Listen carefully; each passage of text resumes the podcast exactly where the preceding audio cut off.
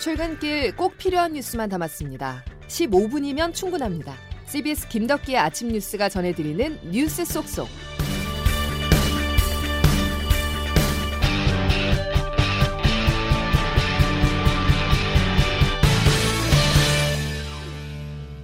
여러분 안녕하십니까? 10월 12일 김덕기 아침 뉴스입니다. 피로도는 낮추고 방역 효과는 높이기 위해서 정부가 거리두기를 1단계로 하향 조정했습니다.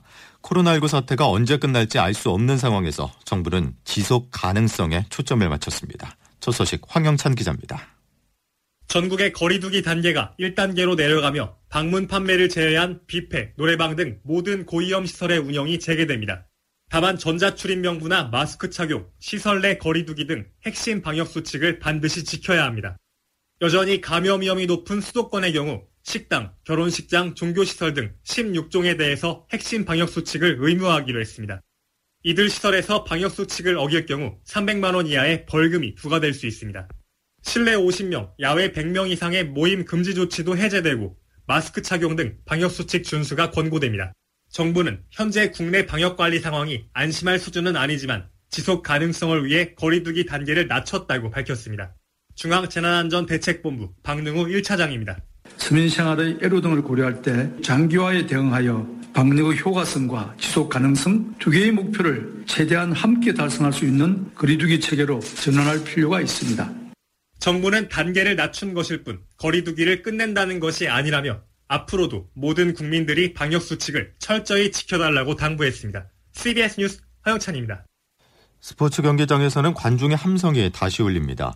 사회적 거리두기가 1단계로 완화되면서 야구와 축구 등 스포츠 행사의 경우 오늘부터 경기장별 수용 가능 인원의 30%까지 관중이 입장할 수 있게 됐습니다. 이에 따라 오늘 고양 종합운동장에서 열리는 축구 국가대표팀과 올림픽 대표팀 간의 2차전에 관중 입장이 허용되며 프로 야구도 내일부터 관중석을 개방하기로 했습니다. 또 고궁과 박물관이 재개관하고 4제곱미터당 1명으로 이용 인원이 제한하는 조건으로 클럽 등 유흥주점과 감성주점, 콜라텍 등의 고위험 시설 등도 허용됩니다. 또 교회는 수도권의 경우 예배실 좌석수의 30% 이내로 대면 예배가 허용되지만 식사와 소규모 행사 등은 금지됩니다. 사회적 거리두기 완화에 대해서 시민들은 대체로 덤덤한 반응을 보였습니다. 1단계든 2단계든 마스크를 벗지 못하는 건 똑같다면서 일상생활에서 바뀌는 게 크지 않다는 것입니다. 정다운 기자가 취재했습니다.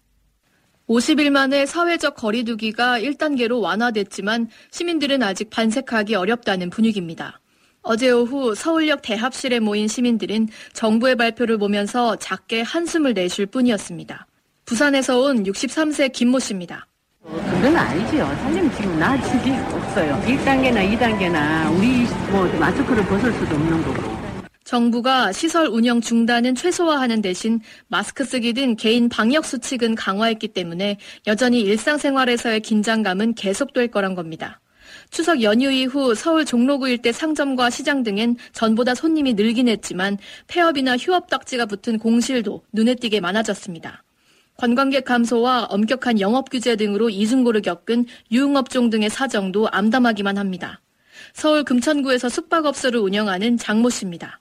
한 번 터지면 수포로 돌아가고 오히려 몇 번 반복될수록 점점 더 그런 현상이 짙어졌었거든요. 다들 그렇겠지만 언제 끝날지 모르겠다는 점이죠. 완전히 끝나야만 사실 의미가 있는 건데 신규 확진자 증가세는 잠시 멈췄지만 약 9개월째 이어지는 코로나 상황에 시민들의 피로감은 누적되고 있습니다. CBS 뉴스 정다운입니다. 사회적 거리두기 1단계 조정이 반가운 곳이 있습니다. 바로 학교입니다. 일주일간의 준비 기간을 거쳐서 다음 주 월요일부터는 초중고등학교의 등교 인원을 전교생의 3분의 2까지 확대할 수 있습니다. 감염 위험이 상대적으로 낮은 비수도권에서는 지역이나 학교 여건에 따라서 전면 등교도 가능해집니다. 수도권의 경우에도 오전, 오후반을 운영하는 등 밀집도 기준을 지키면 매일 등교도 가능해질 것으로 보입니다. 유은혜 교육부 장관의 말 들어보겠습니다. 다양한 형식의 그 등교 수업 방법을 학교와 교육청에서 자율적으로 결정해서 전면 등교도 가능할 수 있습니다. 어제 코로나19 신규 확진자는 58명으로 나흘 연속 100명 아래를 기록했습니다.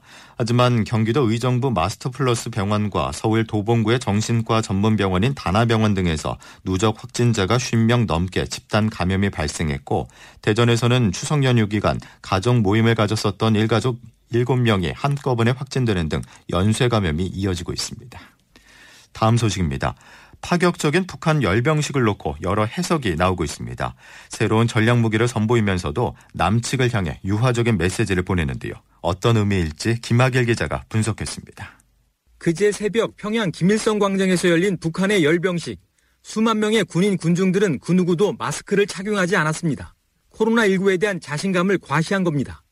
김정은 위원장은 연설에서 코로나 피해자가 한 명도 없다고 선언했습니다. 당 창건일을 맞아 경제 성과가 없자 코로나 방역 성과를 인민들에게 내세워 체제 결속을 꾀했습니다. 김 위원장은 특히 제재, 코로나, 수해 3중고를 거론하면서 인민들의 수차례 미안하다, 고맙다, 감사하다는 말을 반복했습니다. 심지어 눈물까지 보였습니다. 어렵지만 버텨달라는 뜻입니다.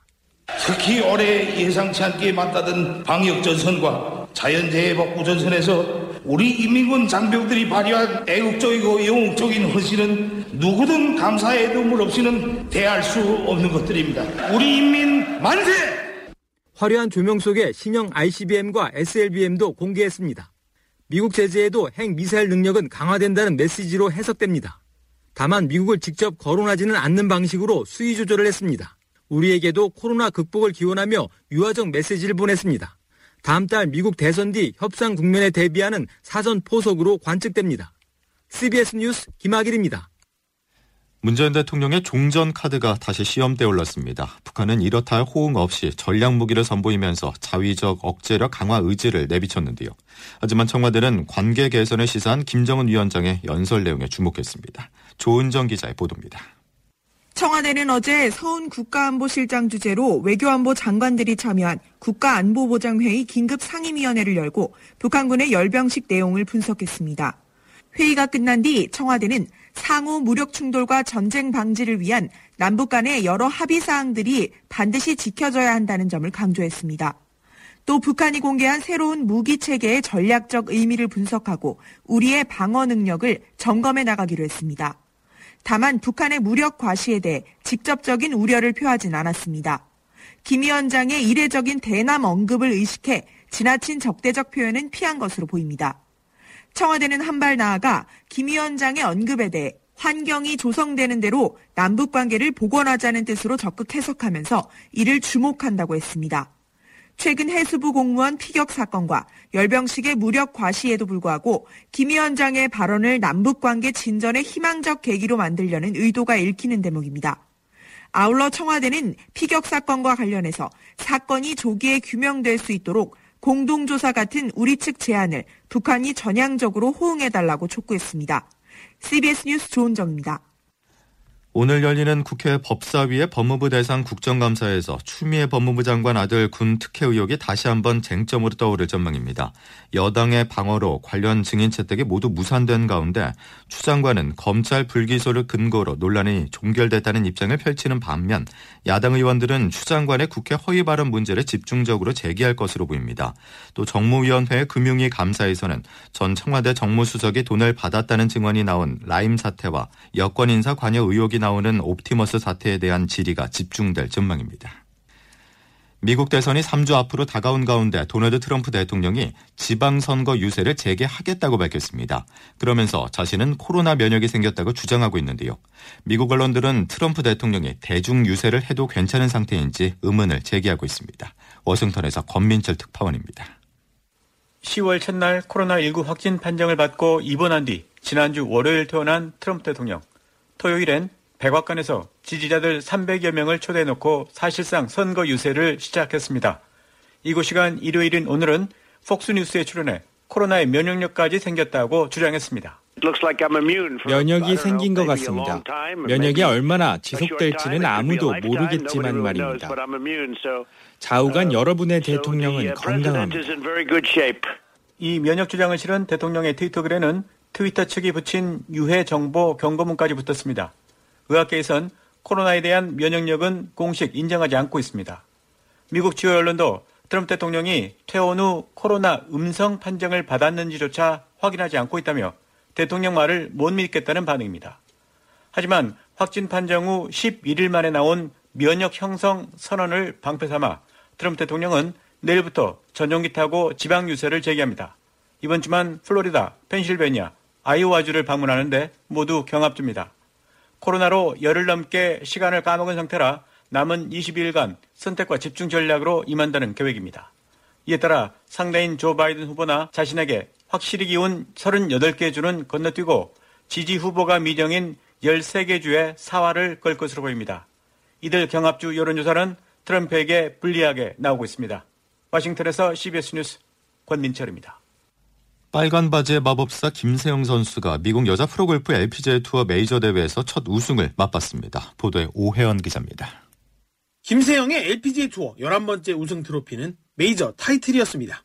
김세영은 오늘 새벽 끝난 LPGA 투어 메이저 대회 KPMG Women's PGA 챔피언십에서 최종 합계 14언더파로 우승했습니다. 2라운드부터 단독 선두에 오른 김세영은 마지막 날도 보기 없이 버디만 7개를 잡는 집중력을 이어갔습니다. 유독 역전 우승이 많았던 김세영이지만 자신의 첫 번째 메이저 타이틀은 확실하게 지켰습니다. 2위 박인비를 무려 5타 차로 따돌린 압도적인 우승이었습니다. 2015년부터 LPGA 투어에서 활약 중인 김세영의 올 시즌 첫 번째 우승입니다. 또 개인 통산 11승으로 신지애와 함께 25승의 박세리, 20승의 박인비에 이어 LPGA 투어 한국 선수 다승 부문 공동 3위에 올랐습니다. 코로나19의 영향으로 올 시즌 LPGA 투어 많은 대회가 취소된 가운데 한국 선수들은 13개 대회에서 4승을 합작했습니다. 특히 지난달 ANA Inspiration의 이미림에 이어 메이저 대회에서 2연속 우승하며 올 시즌도 골프 한류의 위용을 뽐내고 있습니다. CBS 뉴스 오해원입니다.